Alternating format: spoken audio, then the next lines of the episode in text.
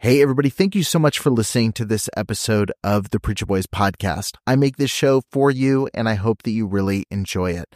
I have a lot of people that ask me how they can support the show financially, and you can do that by heading over to patreon.com slash preacherboys. You're going to get access to exclusive content, including early releases of episodes. I've got a couple episodes right now that have been released at least a month early over on Patreon. You've got access to things like unique merch, depending on what tier you join, and you get access to some behind the scenes content that I'm posting within the group. So head over to patreon.com slash preacherboys and become a member over there today.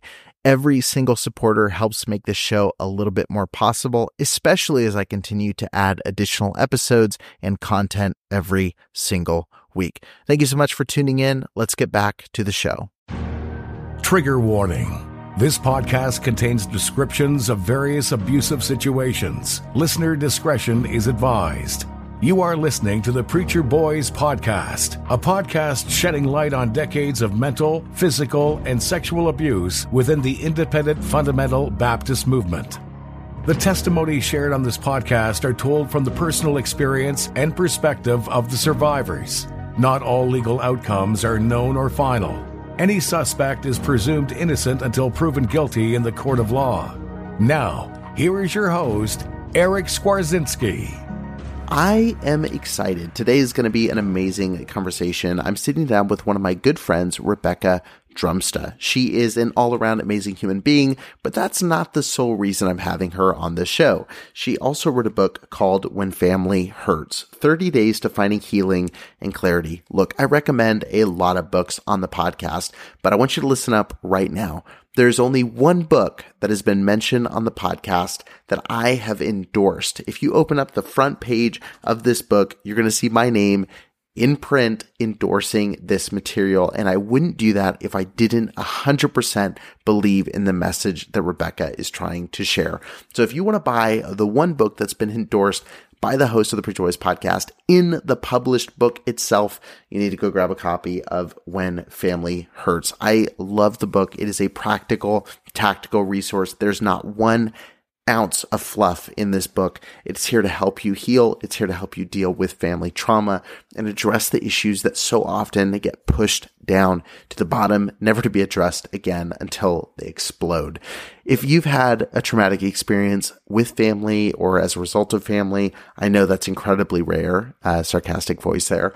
Uh, you need to pick up a copy of this book. It is absolutely incredible Rebecca has outdone herself, but you're going to hear that yourself. Listen to her on this episode. She shares so much wisdom, so much encouragement, and please do me a personal favor. After you pick up a copy of Rebecca's book, do that first thing. There's a link in the show notes for you to do just that. Do me one more favor. Whenever we do an episode on this kind of stuff where it's just practical, helpful resources, uh, it seems like those episodes never get the same traction as episodes covering crimes or more of the traumatic, dark corners of the IFB. But I really want there to be some messages of hope shared from this podcast. So if there's anything, if there's one moment in this podcast that helps heal you a little bit, that helps you think in a better way, have a more positive outlook, uh, gives you a tool that you need to work through the next chapter of your own journey, then please take a second to share this episode with somebody. Send it through a DM, send it through a text, share it to your Instagram stories, post it to a Facebook group, add it to Pinterest, put it on your MySpace, wherever you can put it for people to see it. I would really appreciate it. And I know Rebecca would as well. But that's enough of me talking. You're not here for me. You're here to hear Rebecca's incredible insights from her new book, When Family Hurts. So let's get into the conversation right now. Rebecca, thank you for coming back on the show. Thank you for having me. Yeah, I'm glad your last experience was uh was okay enough to to come back on the show. Okay. Um, yeah. but yeah, I really I want to have you on because uh, you just released a new book, which I have uh, sitting right here, and uh, it's called When Family Hurts. And one of the the things I love going through the show is like starting it. It was so broad. It was like abuse in churches. You know, that was the topic. And as we've gone on, I've gotten it to narrow in on certain topics and certain mm-hmm. elements that I never expected, you know, whether it's chronic illness, whether that's racism, whether that's, you know, a whole variety of issues. But the issues that come up with family is something that I've experienced mm-hmm. personally. I know a lot of my listeners have.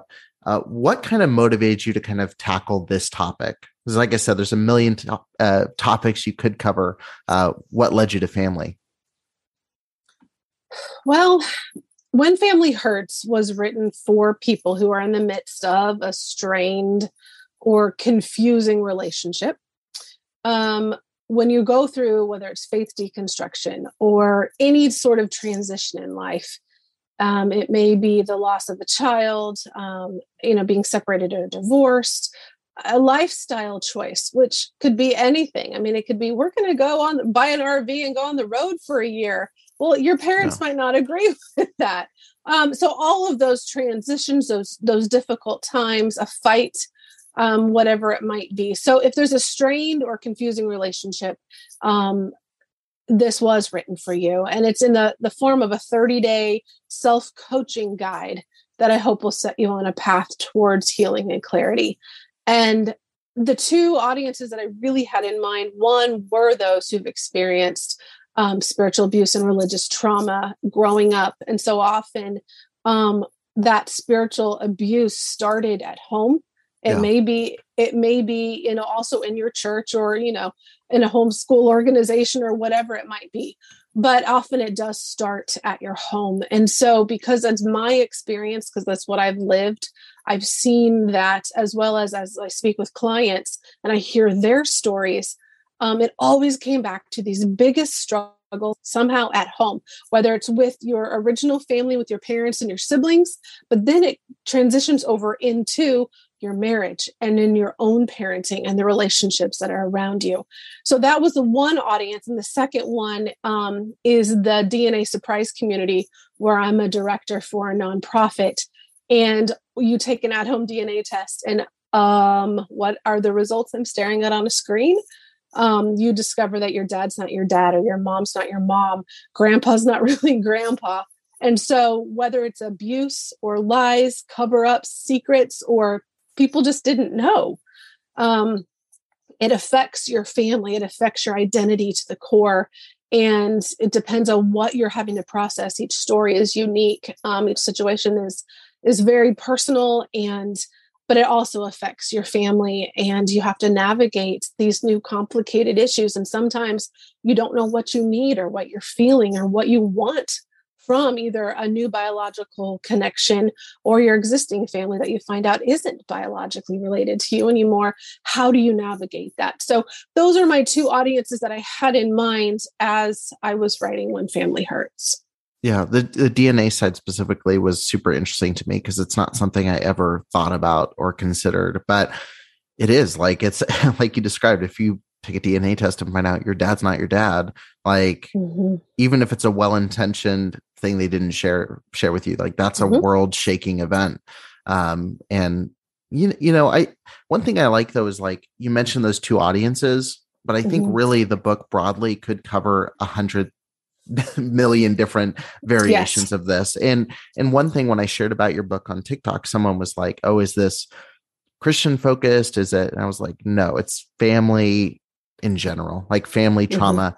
Um, and one of the, one of the things, and I was curious when I picked up the book how you'd handle it is like when it comes to personal development, which I've you know done a lot of reading in, or when it comes to working on yourself or your own mental health. Mm-hmm it can be a solo game a lot of the time. It's like I'm going to change yeah. my expectations of this. I'm going to change mm-hmm. my perspective, my outlook. When it comes to the topic of family, there's other parties involved, obviously. Yeah.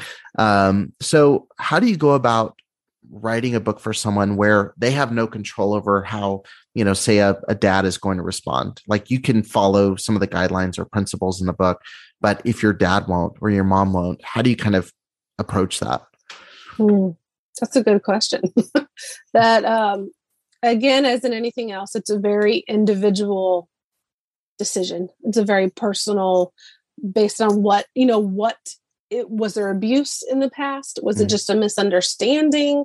Um, so it, there's a lot of variables there, but ultimately, and this is where so many self-help what is best for you and that's the boundaries thing what and as you go through the book i hope it will help you figure out what is very important to you. What do you need for this mm. relationship to be considered healthy or to be considered I can have a relationship with this person. And no, you cannot control what other people do. You cannot, well, I know my dad needs to get counseling. Well, you can't make him go to counseling. Right. He has to make that choice.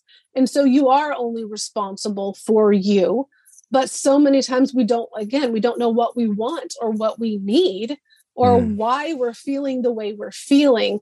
And so i believe that if you go through these 30 days that those type of questions will be answered. And so it will be you will at least have that clarity. You will have those whys when you do make a decision on how to proceed with do i have a relationship with this person? Do i only go for christmas and you know other holidays how you make those choices. Um, also, I would say this book is not to replace therapy, to going to a therapist to make those decisions. Um, in the the months here of COVID, so many times we feel alone. We, but yet, how many families are hurting right now mm-hmm. because they're splitting over politics and and medical decisions, and you know. So, but again, I can't go to a therapist often. Either they're mm-hmm. full or they're not taking in person visits. And so something like this is a book you can grab and you can do it at home to to be that guide that can direct you to okay these are the decisions I need to make instead of saying I don't know what to do I don't know what I'm feeling my dad is this and that ah but it's mm. helping guide you toward a little bit more clarity that can allow you to do what you need to do for those decisions yeah. going forward yeah well that clarity and that claiming of ownership you know and like that's something that um i had a really good conversation like two years ago and i won't give any details about them at all because uh, anything i say will make it clear who i'm talking about but i was talking with a friend you know and he was talking about um he's like we're we're having conversation about the whole blood is thicker than water kind of thing you know like you've mm-hmm, got mm-hmm. you've got those relationships and one of the things he was saying you know which at the time i was like no, I, didn't, I don't I don't agree, but I've kind of come to feel the same way. Is you do have a default connection with certain people that is outside of your choice, you know, but who you mm-hmm. choose to keep around, especially in the conversation of once you have kids or, you know, once you start making that, those steps out on your own, like there is some level, I think, of, of earning your way into like my inner circle or earning your mm. way to mm-hmm. have that relationship, that connection. And like, yes, I, you know, I think that there is some some value to sticking by people that have a blood connection with you. But I think also like you have to take ownership and say, okay, yeah, I know that there's this expectation on me to have a relationship with this person. Mm-hmm. But for me, that's been nothing but hell, you know? So mm-hmm. I have to make a choice. Like, do I keep that relationship purely because genetically there's some link between us, you know? And and I really think again, your book doesn't give just like yes and no answers because life's a lot more mm-hmm. complicated than that. But it's really helpful going through those exercises and saying, like, what do I want? What do I need? Versus what have I mm-hmm. been told to need or to do? Or what do I owe to somebody? Yeah. yeah. And so often, especially if you come from a very religious background, even what you just described, it seems selfish it seems sure. like oh what do i need? Well that doesn't matter. I have to sacrifice. I have to you know love is putting somebody else's need first and above my own. And and so we have this idea that figuring out what i need or what i want from a relationship is somehow selfish mm-hmm. but it's not. It's very um what words would i use? It's again that clarity can actually help you come closer in a relationship in certain situations. Yeah. Um, and so I know for me personally, you know, I wrote the book that I needed during a time of my life. Yeah. And what I thought it was selfish to say, what boundaries do I need that will make me feel safe? What boundaries are needed in order for me to have a relationship with this person. Yeah. Um, I didn't know how to do that. And so, again, that's why one of the reasons here's when family hurts um, to help people make those choices and decisions for themselves. Yeah. It, boundaries is a word we say a lot. And I think sometimes words we say a lot when you take away definition, you know, like you start just saying the word and everyone assumes we're talking about the same thing. But when it what's what do you describe as the difference between say a boundary versus like putting things into boxes? You know where you know sometimes people say boundaries but what they mean is we just don't talk about this or we don't ever address this tough mm. issue. Um you know where where's the line there? Like is it is it healthy to just have certain things we don't talk about with certain family members? Um you know how do you how do you define those man you're good at asking questions. Um that's your job. My, i'm starting to get there. 200 episodes in it's starting to come together. Good job. Good job. So boundaries often and again there's good books about boundaries there's other you know resources to go to but boundaries are something that you keep. Hmm. so for example um, we don't talk about politics when the family comes over for family dinners because you know so that's a rule you can say uh, that's your boundary you know what yeah. i want my family over here but i've seen how when we talk about COVID vaccines, how the whole family gets upset. So the right. boundary in my home is I want everyone in my home.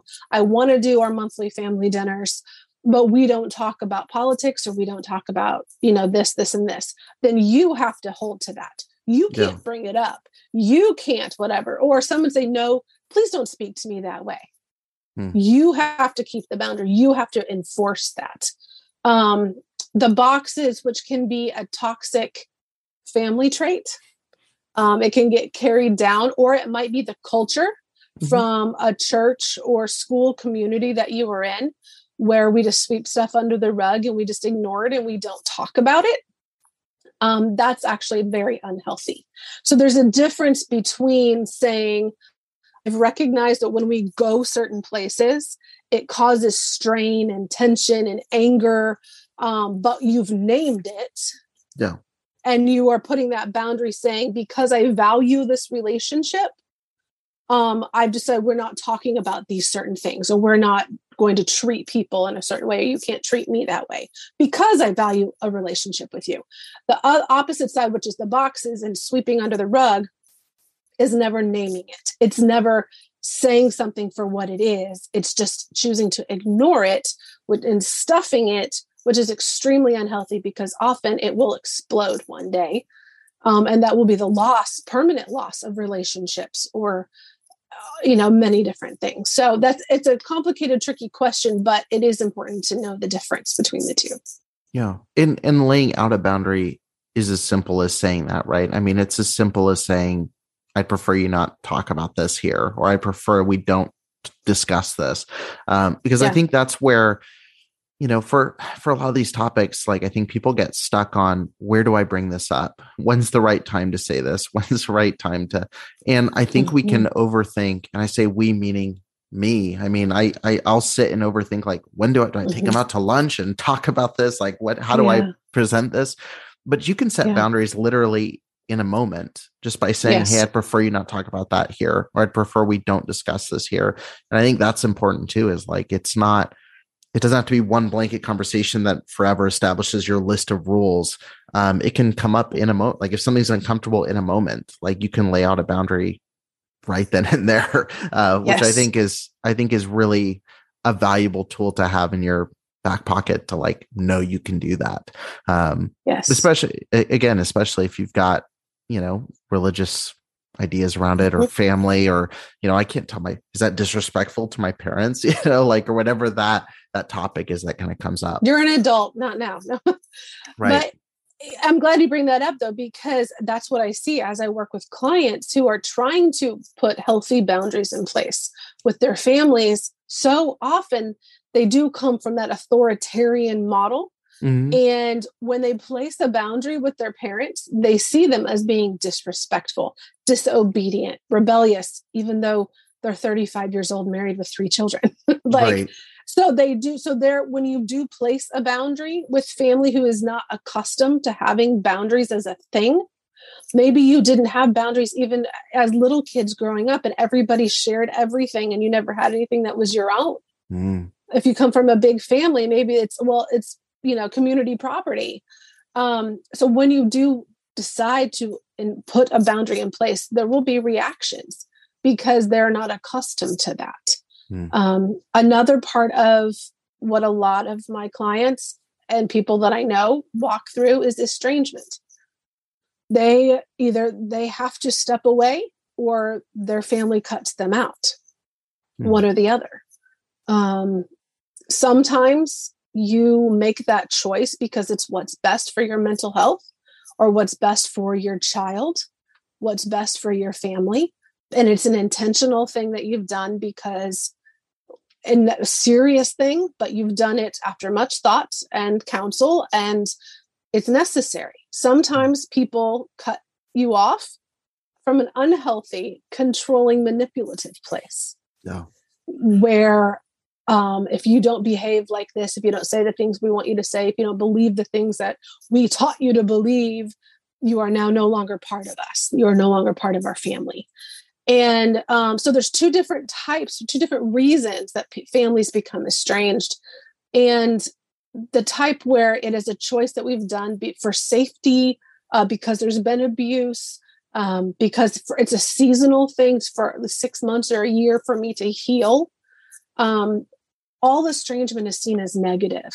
Mm-hmm. and just the way our culture works. And so I think there is a shift to sometimes it is a healthy choice to be estranged. But again, it needs to be done with much consideration, much thought. Um, but I do believe there's a shift and people are understanding that. And unfortunately, it is having to happen a lot with mm-hmm. those who are recovering from spiritual abuse, especially when it's from their families. Right, right. Yeah, because there's a lot of that unsolicited, you know, input or, mm-hmm. um, you know, things that, you know, things just aren't respected. Like, I don't want to cover mm-hmm. this. Mm-hmm. I don't want to talk about this right now. Um, mm-hmm. y- you know, for, for situations where there's been blips, and this is one of the things that, you know, picking up your book and, you know, I mean, I'm, I've happily like endorsed the book. Like, so I've obviously, yes, you did. Thank uh, you. Yeah. And, and, and for people listening, like I highly, highly recommend it. Um, but one of the things I was like, you know, flipped to first thing when I was reading through the table of contents was your section on forgiveness, um, mm-hmm. because mm-hmm. that was the uh, that was the deal breaker thing in any book that I'm talking about is like how that topic is handled. Because yeah. when these blowups happen, when there's you know someone cuts you out of the family when there's um, and a lot of times they don't do the which it would be helpful if they cut you out. They keep you in and then manipulate and attack from mm-hmm. inside. Um, you know one of the most weaponized things is forgiveness. You know it's yeah. oh you're yeah. you're bitter. That's why you're setting these boundaries. You're upset. You're you're just being emotional about it. All these things come in. So mm-hmm. what does forgiveness mean to you? For me personally I grew up with the Bill Gothard teachings about forgiveness. And there's two types of forgiveness, you know, and mm-hmm. it's it's for the other person and for you and this and this and this and I used to teach it all and um that really never worked for me. Um I you know, all the teachings that I was handed from the Bible and something just never really added up until there was this moment and season in my life which again is one of the reasons I wrote when family hurts um where i had to forgive somebody. Mm. and it was a really big deal. It wasn't just you know my husband forgot to get cream cheese at the grocery store or he yelled at me because he didn't like something you know. It wasn't one of those everyday things. It was a big deal. And for me personally I had this one, I had this overwhelming moment of forgiveness. And it's not a Corrie ten Boom, I forgive you, my brother, I cried, where she feels the energy come up her arm when mm-hmm. she shakes the Nazi soldier's hand, you know, is not one of those type of experiences. Um, I had this moment of understanding. It was a moment, you can use the word empathy, but it's where I went, okay, I know what was done was wrong. It was abusive. It should never have happened but I could see things better through their perspective, the whys, the hurt, their trauma. Um, and it did not by any means excuse what happened. Mm-hmm. But that was that moment of a release for me. When I understood, I could see it through their eyes. And how they got to where they got. like, how the heck did they get here? Okay, that's those are those things that would bring you to a place where this would be your behavior. Mm-hmm. And so that for me is how I feel forgiveness works for me. Mm. Can, can um, that can that empathy ever work against us? Because I notice, like, mm-hmm. for me, I'm hyper empathetic to people, which is funny because now it's just like a trend on TikTok. People make fun of people for saying that, but it truly is like I I feel deeply other people's yeah. positions and emotions, and I've stayed in very unhealthy relationships for a long time because I've kind of weaponized empathy against myself in a lot of ways, and I've looked yeah. past a lot of really bad things. Um, how do we kind of audit ourselves, like? and make sure we're not just excusing someone else's trends of abusive or manipulative behavior and really make sure that we're we're being objective while also being understanding mm. well there are trauma bonds that is for sure where even though you're being abused or being hurt being manipulated you still feel this close connection because mm-hmm. of what you've experienced and those deep emotional experiences and for those of us recovering from spiritual abuse um, who've experienced religious trauma, we kind of get used to that cycle, to that feeling. Mm-hmm. Um, and it becomes normal for us to experience the, the wound, the pain, and then to just, you know, go back to have, oh, this lovey dovey, wonderful relationship with the mm-hmm. person, everything's okay. Um, and I think that some of that goes back to what we were talking about before with the boundaries. If you place a boundary, how is it reacted to? What does the person do when you place this new boundary in their lives? Um, no we're no longer you cannot speak to me that way any longer. Um, if your voice gets to this level i want to have a conversation with you but once we calm down then we can reapproach it if there's a huge reaction to that. Um, listen to the people around you. Um, what are your friends saying? What have been like man that doesn't seem right you know how long have you been putting up with that Mm-hmm. Um, but it's again, are we naming the issues in the room? Are we naming what's going on, or are we ignoring it and pretending it doesn't exist? Um, so often, especially with women, um, we didn't have mental health training. We don't know what things are, and we've been we've been taught all these abusive things are what life is what true like there's the new the new movie out which i know is huge like whatever redeeming love. And so many people are like especially christian women are just all over thinking it's the most wonderful love story. Well never once does he ask her if she's okay like about her mental health about her physical health about all of these things. He's wanting something from her. And you know anyway we won't go into that one. But we've been conditioned to accept all of these behaviors as normal. And it is very hard to see our way out of it. So, a lot of it is educating yourself. What is trauma? What is trauma bonding? What is abuse? What is all of these things? And is educating yourself so then you can actually go, wait a second, this isn't okay. So is everything being swept under the rug or are we naming it? How are people responding when those boundaries are being put in place? Are they encouraging you to have more freedom and to go find help, go see therapists, go get the help you need? Or are they shaming you and guilting you for wanting to, you know, fix whatever you feel needs to be worked on? Yeah. Yeah so someone actually messaged me and said have you seen redeeming love? Because i want to hear your perspective. And i was like no. It's like it doesn't sound doesn't sound interesting to me at all uh, but uh, i'm glad you gave your little uh, your, your thought on it. Um, but yeah a lot more thoughts but i won't share them so.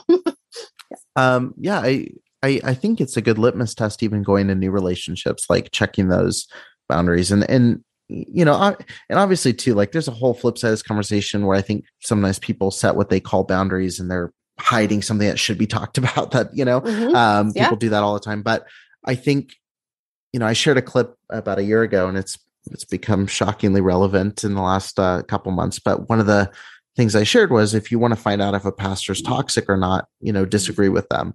Uh, and I think mm-hmm. that relationship or, or that, uh, that rings true in relationships across all stripes. Yes. Uh, when it comes to family relationships, when it comes to relationships we jump into trying to escape family, mm-hmm. is trying to not in the beginning just be completely passive and submissive to everything that someone says. Um, you know, like when there's a disagreement, like share it, like not in a jerkish way, but like at this point, you know, and you could disagree if you wouldn't give this advice, but at this point, for me, I'm a pretty open book.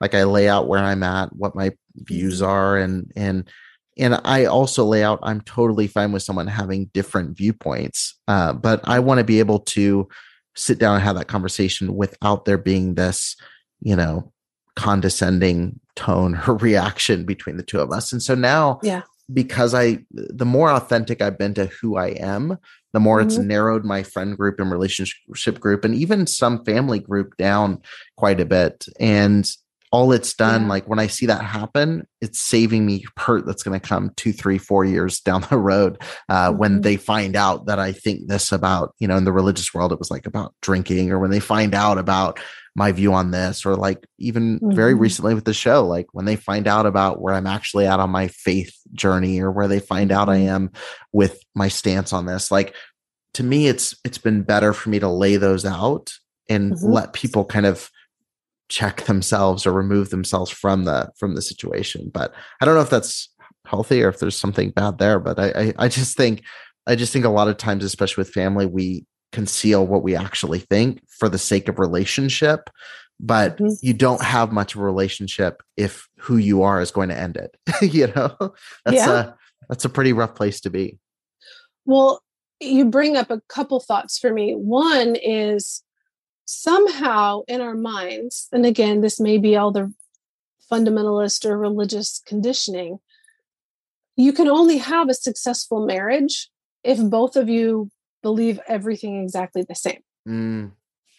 Dave Ramsey just posted this literally oh, two oh, days he? ago. He just posted before you get married, um, and he listed like the things you should be in agreement on. And and I think there's some truth to this in some level, but it's like, what do you think about money? Make sure you're religiously on the same page how you want to raise um, and, and, i was reading it as someone like i haven't been married as long as dave ramsey but like our list has changed in every category over 5 mm-hmm. years. Like if your foundation of your relationship is we completely agree on money parenting which you don't even know what to know about parenting until you're a not until you're a parent. um, right like all those things are just what ifs you know? And so like I think having that, like, oh, we need to 100% be on the same page, like, that's why you see a lot of marriages fail the minute somebody starts questioning anything. Um, your your rooting, I think, has to be a little bit deeper than that. I think the healthier approach is, you know, um, how do you handle conflict? How do we work mm-hmm. through issues? Because again, like in my relationship, not to I, not to put it all out on the open page, but like we've had a very healthy relationship over the last year as I go through very drastic shifts in beliefs yeah. and worldview, but it's because our relationship is not rooted on st- us agreeing on everything. Our relationship's rooted yeah. on how do we have conversations about those changes. That's a much yes. healthier, mature approach i think to those kind of things but anyway not to not to sidetrack or or be the no, old man that no, rants at the absolutely clouds, correct but. no you're correct because conflict resolution is something that i am still learning about mm-hmm. because again we just ignore all the things we're taught that like that's the culture of just we just pretend something didn't happen mm-hmm. and we just move on with our lives like nothing ever happened yeah. that is so not healthy that's why people become so partisan because you don't know how to exist in a world where someone's different. Like that's why you mm-hmm. see this tribalism within families. It's why you see this tribalism within political parties. Like the idea of me sitting with someone who I disagree with is like mind blowing to people. Like it just it you not even that like that person's like in themselves unreasonable. It's like you're mm-hmm. not taught how to do that. You're not taught yeah. how to sit in a room with someone you disagree with. Yeah. Well, I know with parenting, I don't know if it was Dobson or Gothard or who pushed it, but it's where parents should never disagree in front of their children, that parents mm-hmm. should always have a united front. Okay. How is that realistic? How is that real world? I haven't done that in my family at all with my daughter. And so my daughter is 12 years old now. And the other day, her dad and I were not agreeing on something. And I looked at her and I said, You know what, sweetie? Mommy and daddy don't agree right now. but that doesn't mean that we don't love each other. She's like, oh, I know. And then she said, people fight all the time. Like, we're not fighting, we're disagreeing. And she was like, yeah, people don't always agree, mom. It's fine. Mm-hmm. And so that again, that's a healthy place to be. And learning how to fight well, learning how to, there's different, um, I'm in a leadership program right now and there's like the the conflict wheel. It's how to make i statements i feel or i need or i want or i wonder instead of you make me and you do that. So there's different tools that you can find to help you through conflict and healthy conflict is healthy. It's mm. good because it does name things. It names an emotion. It names a i don't know what it is but i'm frustrated and it gets it out there instead of hiding it instead of keeping those things inside us which eventually your tea kettle is going to start whistling and it's going to be unhealthy. It's going to be dangerous and scary.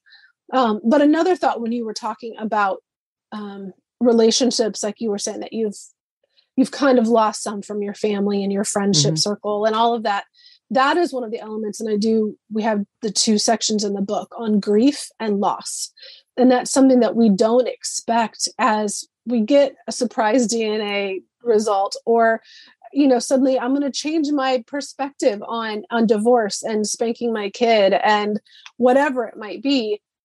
We don't realize sometimes it's not just the belief or the community but it's this loss of relationships. It's we grieve. And you said it's better now than later but i bet you you've still felt some grief and oh, loss. yeah definitely. And while it's it's manageable because it's a choice that you've been able to to make um it's still this whole process that we didn't expect. Like well yes i know that that was an abusive person but why am i grieving their loss? Why am i grieving the fact that i no longer have a relationship mm-hmm. with somebody who was abusive to me or to a sibling or you know or whatever it may have been? Um but we still go there. And so that's what I say somewhere in the book about it's it's not the person it's you. It shows that you know how to love. It shows that you can have empathy. It shows so if you are grieving the loss of a relationship that wasn't healthy um that's normal that's natural that's a good thing that means that you know how to open yourself up and love. I'm going to get you back into today's episode in just a moment, but first, I want to thank the sponsor that is making today's episode possible, and that sponsor is Factor. Factor creates no prep, no mess meals. You can meet your wellness goals in time for summer thanks to the menu of chef crafted meals with options like Calorie Smart, Protein Plus, and Keto. Factor's fresh, never frozen meals are dietitian approved and ready to eat in just two minutes. So, no matter how busy you are, no matter how many podcasts you're recording, going up and down the stairs, trying to take meetings, whatever you're doing, you'll always have time to enjoy nutritious, great tasting meals. And I can say this from experience. They were kind enough to send me a couple of meals for this week, and I enjoyed one just shortly before reading this ad. And it is amazing. And with 35 different meals and more than 60 add ons to choose from every week, you'll always have new flavors to explore. You can make your day delicious from breakfast to dessert and stay fueled with easy, nutritious options. And these aren't meals that skimp on quality either. You've got things like filet mignon, shrimp, blackened salmon, and so much more. So if you want to try it, go head over to factormeals.com slash preacherboys50 and use code preacherboys50 to get 50% off your first box plus 20% off your next month. That's code preacherboys50 at factormeals.com slash preacherboys50. 50 to get 50% off your first box plus 20% off your next month while your subscription is active. Go check out Factor and now check out the rest of this episode. What's the easiest choice you can make? Window instead of middle seat? Picking a vendor who sends a great gift basket? Outsourcing business tasks you hate? What about selling with Shopify? Whether you're selling a little or a lot, Shopify helps you do your thing, however you cha-ching. Shopify is the global commerce platform that helps you sell at every stage of your business. From the launch your online shop stage to the first real life store stage, all the way to the did we just hit a million orders stage? Shopify's there to help you grow. Whether you're selling scented soap or offering outdoor outfits, Shopify helps you sell. Wherever and whatever you're selling, Shopify's got you covered. Sign up for a $1 per month trial period at shopify.com slash try. Go to shopify.com slash try now to grow your business, no matter what stage you're in. Shopify.com slash try. Yeah, it means you're not a sociopath, which is always a good thing to know. So That's always um, good. yeah, I mean, no, I've, I've, I, we talked beforehand. I mean, it, it's something that, you know, I felt like, you know, again with massive shifts in my, yeah, I don't even like saying I because even the language has been so used, but like just coming to points of saying Yeah. I don't know about certain topics, you know, or I'm not Yeah, willing yeah. to even make a stand on a topic has cost relationships, you know, and Mhm. and it's it is like even relationships that are pretty new like Yeah. losing those doesn't hurt like it's not like they don't hurt like there's just less hurt than if it had been 10 years down the road but it's still it still freaking hurts you know like it still takes a takes a stab at you you know and um Yeah. but i i think again like i, I think it, you're not doing yourself favors by putting that off you know by putting that yeah. like hey let's uh let's just keep pushing through and keep keep fighting for this. Especially i think you know what we've circled is like if it's a one-sided fight you know like i i've put myself in a lot of positions over the years where like i'm fighting for and i think this is where the grief comes in i'm fighting for what i believe this could be or what this relationship Yes. could be.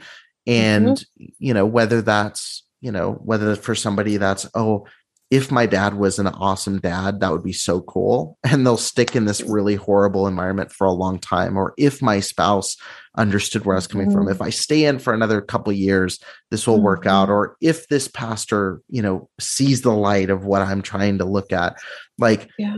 we we work ourselves. And i think that's what we grieve when a relationship falls apart is like you know for me losing relationships the last few months it's been it doesn't have to be like this like literally we could just disagree and coexist but the other party can't for ideological reasons or whatever their their view is they Mhm. can't and that's really it's not even like an angry thing it's just it's sad like it's really sad sometimes it's an angry thing but Yeah. for the most part like the lingering emotion i feel when relationships like that fall apart is this is really sad it's sad that we can't Mhm. look past this and have what this could be this relationship could be it's amazing. a very human thing and it's also a very fundamentalist thing Hmm. um, to choose a principle over a person Yeah. but how many times if you do go look in the bible and read the times where jesus chose people over principles the woman at the well like whatever how we can look at all these things you know especially the woman at the well or the um the woman caught in adultery like he was choosing her over what all the religious leaders of the day were saying. Mhm. you know well she was caught in adultery and she should be stoned and she well where's the man? And what did he say to her? You know what did he actually say? But he was choosing the person he was going to the woman caught in adultery. He was connecting with her instead of with the religious people. And so that's just using one example. But i think it we just we want to be right. We want to side with what's right. We're so focused on i have to be right. Um, there's a song i think it's a country song um, that with my daughter i've even said even when i lose i'm winning. Mhm. And that's how relationships should be looked at you Mhm. might be losing this one thing but you're actually winning the relationship Mhm. so you lost a fight well you maintained your relationship it's Yeah. not about being right it's not about winning it's not about having the right you know whatever whether it's doctrine or philosophies or political views or it's about winning in the relationship and Mm-hmm. If you look at it from a christian perspective again jesus chose the person every time. Yeah. over the principle right and um yeah anyway Well, he, he, I mean, he exemplified the spirit of the law over the letter of the law. You know, like Mhm. the there there were plenty of times where someone would try to call him on, you know, oh, you're healing on a Sunday, or you're doing, or on the mm-hmm. not Sunday, Saturday. Um, yeah, you're on the Sabbath. There you go. everyone's going to be like, see, he doesn't even know his theology. Um, but you know, like, yeah, but for him, you know, like it was. No, like that would not be something that's restricted. Like that was not a violation of the law. It was not this work, you know, it was this to do this yeah. service, you know, and there were so many moments like that where you see Jesus, which is why I think Jesus is a compelling figure, is that he mm-hmm. he stepped beyond what was written on the page and said, like, this is what's right. You know, like this is yeah. what's right. And you can follow the letter of the law and not be right. You can follow mm-hmm. the principles laid out and not be right.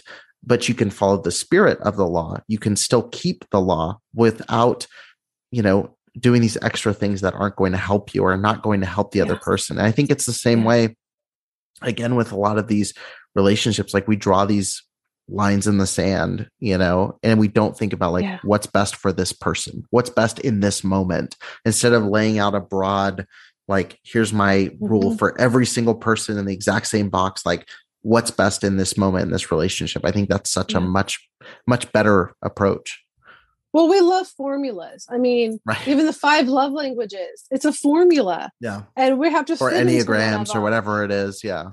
Myers Briggs, even the whole spiritual gifts testing that yeah. so many churches still do it puts everything mm-hmm. into this little box it's very it's categorized it's easy to understand because there's a structure and a system so we anticipate that our relationships, okay, well, you're an Enneagram six and I'm a mm-hmm. Myers-Briggs this, and and your gifting is this, and you're and so we just build these little structures because it feels manageable to us. Yeah. So when something like a miscarriage, mm. the death of a loved one, a sibling comes out, someone changes they're now methodist instead of baptist or they no longer identify as a mm-hmm. christian mm. when that didn't fit into that neatly structured formula and plan and system what do we do no. it feels like chaos and so that's where leaving behind legalism leaving behind all of this is so important because people are so much bigger than systems and structures and formulas and stages and levels and types mm-hmm. um, relationships and people are changing and morphing and growing and learning and having tragedy strike that's not our fault um, and so you can't expect that things are always going to go one way every mm-hmm. time no. and that's where like you were saying we have to you kind of it's the whole you know friends pivot pivot. We have to be able to to do that in relationships but it's not losing a core value. Hmm. so even though you like you were saying about your your marriage your core values are still the same. Hmm. you still value family. You still value you know being a good dad and a good husband. And uh, you still have these core values. And when you got married your wife didn't marry your beliefs, she married you. Mm-hmm. And people miss that. Oh. And we focus again on all these principles instead of looking at the person. Yeah. Yeah, absolutely.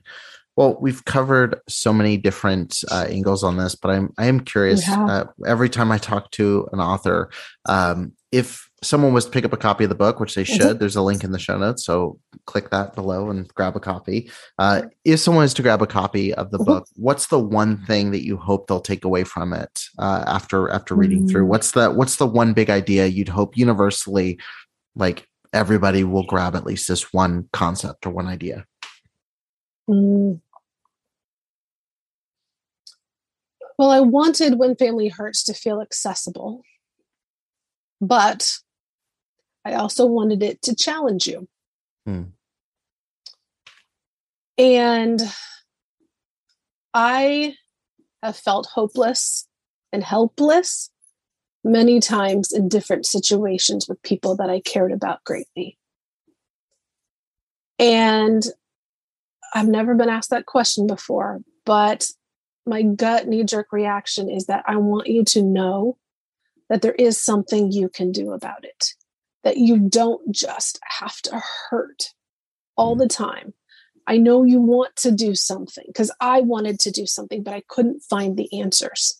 I couldn't find a tool, a resource, a help, a guide, anything to help me figure out my complicated feelings, this complicated, messy situations. I couldn't right. figure it out. And so I hope that when you're finished with the 30 days, and some people have been telling me they sit down and they read the whole thing because, I mean, the book's not super long. You can sit down um, and there's areas to read and there's areas um, there's an action item and then there's a, a, question time and you can write all in the book. Um, but the big takeaway would be that there is something you can do that will help you moving forward. You can take ownership. There are things that it's already inside you mm. it's already in your heart in your mind in your in your core beliefs in your values you do already have those answers but our emotions and again not being able to control what other people are doing or have done um, that muddles our minds it confuses us and the hurt is so deep mm-hmm. and so i want you to know that there is something that you can do to start taking control of the messy emotions and the muddled mind um, and you don't have to feel like you're on an island all by yourself with no help no hope that there is hope and there is something you can do about it. Love that. Yeah that's that's great. And i think that comes through i think in in the book. And i think it's mm. something that you know it's it's even funny asking you like you know universally what would you hope applies but i think again i think while it applies to everybody i think everyone's takeaway is going to be slightly different i think there's going to mm-hmm. be different perspectives or different situations or different relationships they're thinking of uh, as they kind of work through it but i, I just want to say thank you i mean obviously for for taking the time to do this twice uh, to come on the show and, and share yeah. um, but also just for the, the hours and hours of work put into the book, into all the work you're doing with your nonprofit, um, just everything across the board. Uh, I, I, really appreciate watching it from afar, and uh, even though I'm notoriously horrible with uh, with messaging people and telling them, uh, I I love watching and seeing the work you're doing. I think it's mm-hmm. awesome. Thank you. That means a lot. Thank you. Oh, awesome. Well, thank you so much for for coming on. Uh, what's the best thank place for, for people? Me. Yeah, yeah. What's the best place for people to connect with you if they want to kind of follow your journey? Well, you can go to my website, rebeccadrumsta.com, or I'm on Twitter, Instagram, and Facebook. Um, also, if you give me your email address on my website, um, you will be given access to the first two days of this 30 day self coaching guide when family hurts. So you can kind of preview the book and see if it's something that might be a good resource for you. Awesome. Awesome. Well, awesome. You guys check that out. Go ahead and click the link in the show notes of this episode. And Rebecca, thanks again for joining me. Thank you.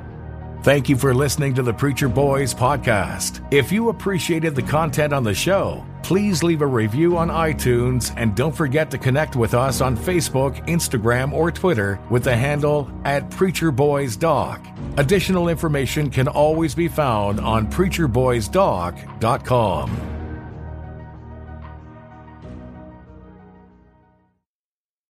When you need mealtime inspiration, it's worth shopping Kroger, where you'll find over 30,000 mouthwatering choices that excite your inner foodie. And no matter what tasty choice you make, you'll enjoy our everyday low prices, plus extra ways to save, like digital coupons worth over $600 each week. You can also save up to $1 off per gallon at the pump with fuel points. More savings and more inspiring flavors make shopping Kroger worth it every time. Kroger, fresh for everyone. Fuel restrictions apply. Save big on brunch for mom, all in the Kroger app. Get 16 ounce packs of flavorful Angus 90% lean ground sirloin for $4.99 each with a digital coupon. Then buy two get two free on 12 packs of delicious Coca Cola, Pepsi, or 7UP, all with your card. Shop these deals at your local Kroger today or tap the screen now to download the Kroger app to save big today. Kroger, fresh for everyone. Prices and product availability subject to change. Restrictions apply. See site for details.